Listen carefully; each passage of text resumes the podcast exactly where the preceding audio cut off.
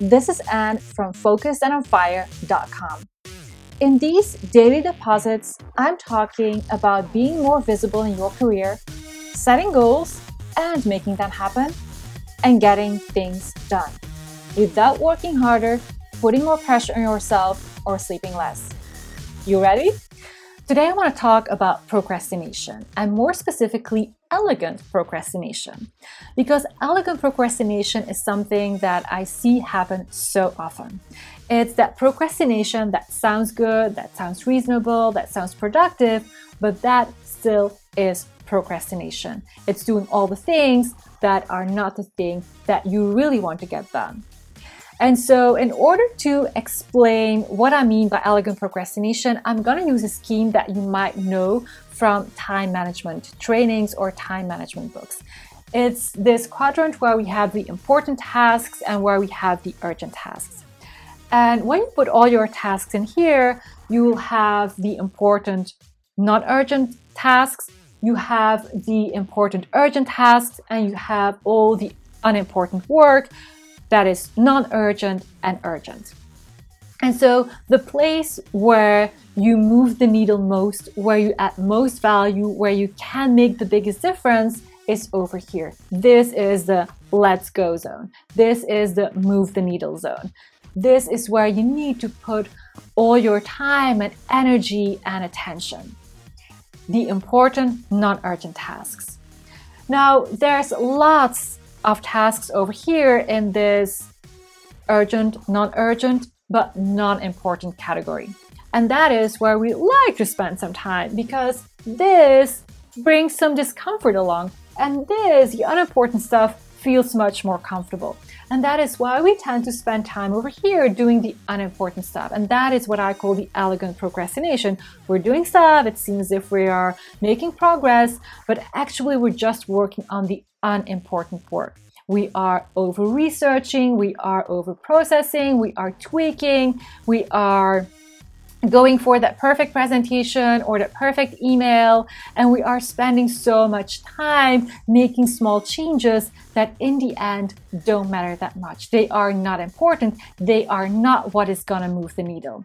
And so it sounds reasonable it sounds good it sounds productive it is work related but that still doesn't make it the thing where you want to spend your time on this is where you want to spend your time and energy and attention, where you will move the needle, where you will add value.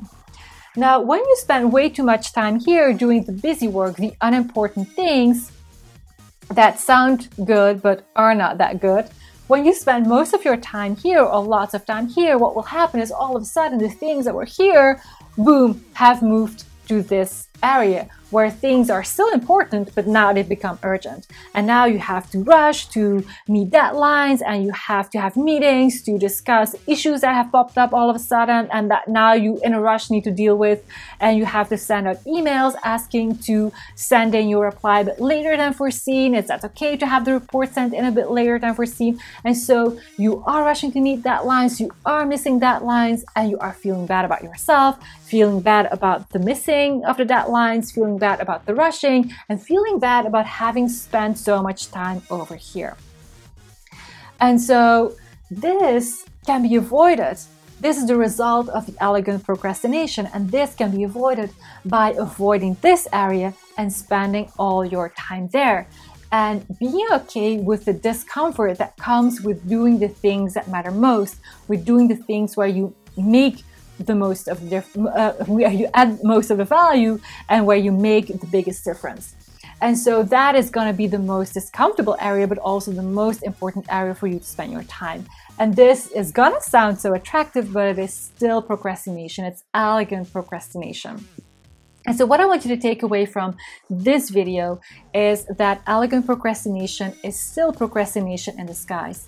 Doing elegant procrastination is spending your time doing the unimportant stuff instead of working on the important stuff, where you can have the biggest impact and make the biggest difference and add most value. So, I want you to really pay attention to the things you are doing. Are they really that important? Are you elegantly procrastinating? And if you catch yourself, go back into this move the needle zone. All right, I hope this was helpful. See you in the next video. This was today's daily deposit.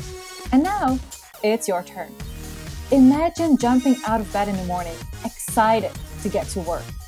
Instead of feeling unfulfilled, trapped, and snowed under by endless to dos, hard work, and other people's expectations. You want to lead and make a difference. It's time for you to let all that potential out, one tiny daily deposit at a time. Are you ready?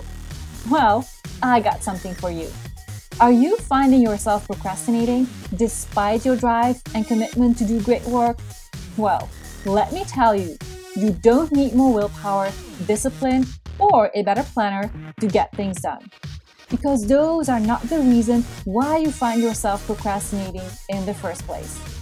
Learn why you are procrastinating at focusedandonfire.com forward slash daily deposit and learn how to stop procrastinating and get really great at doing exactly what you said you were gonna do. And that's how you become unstoppable.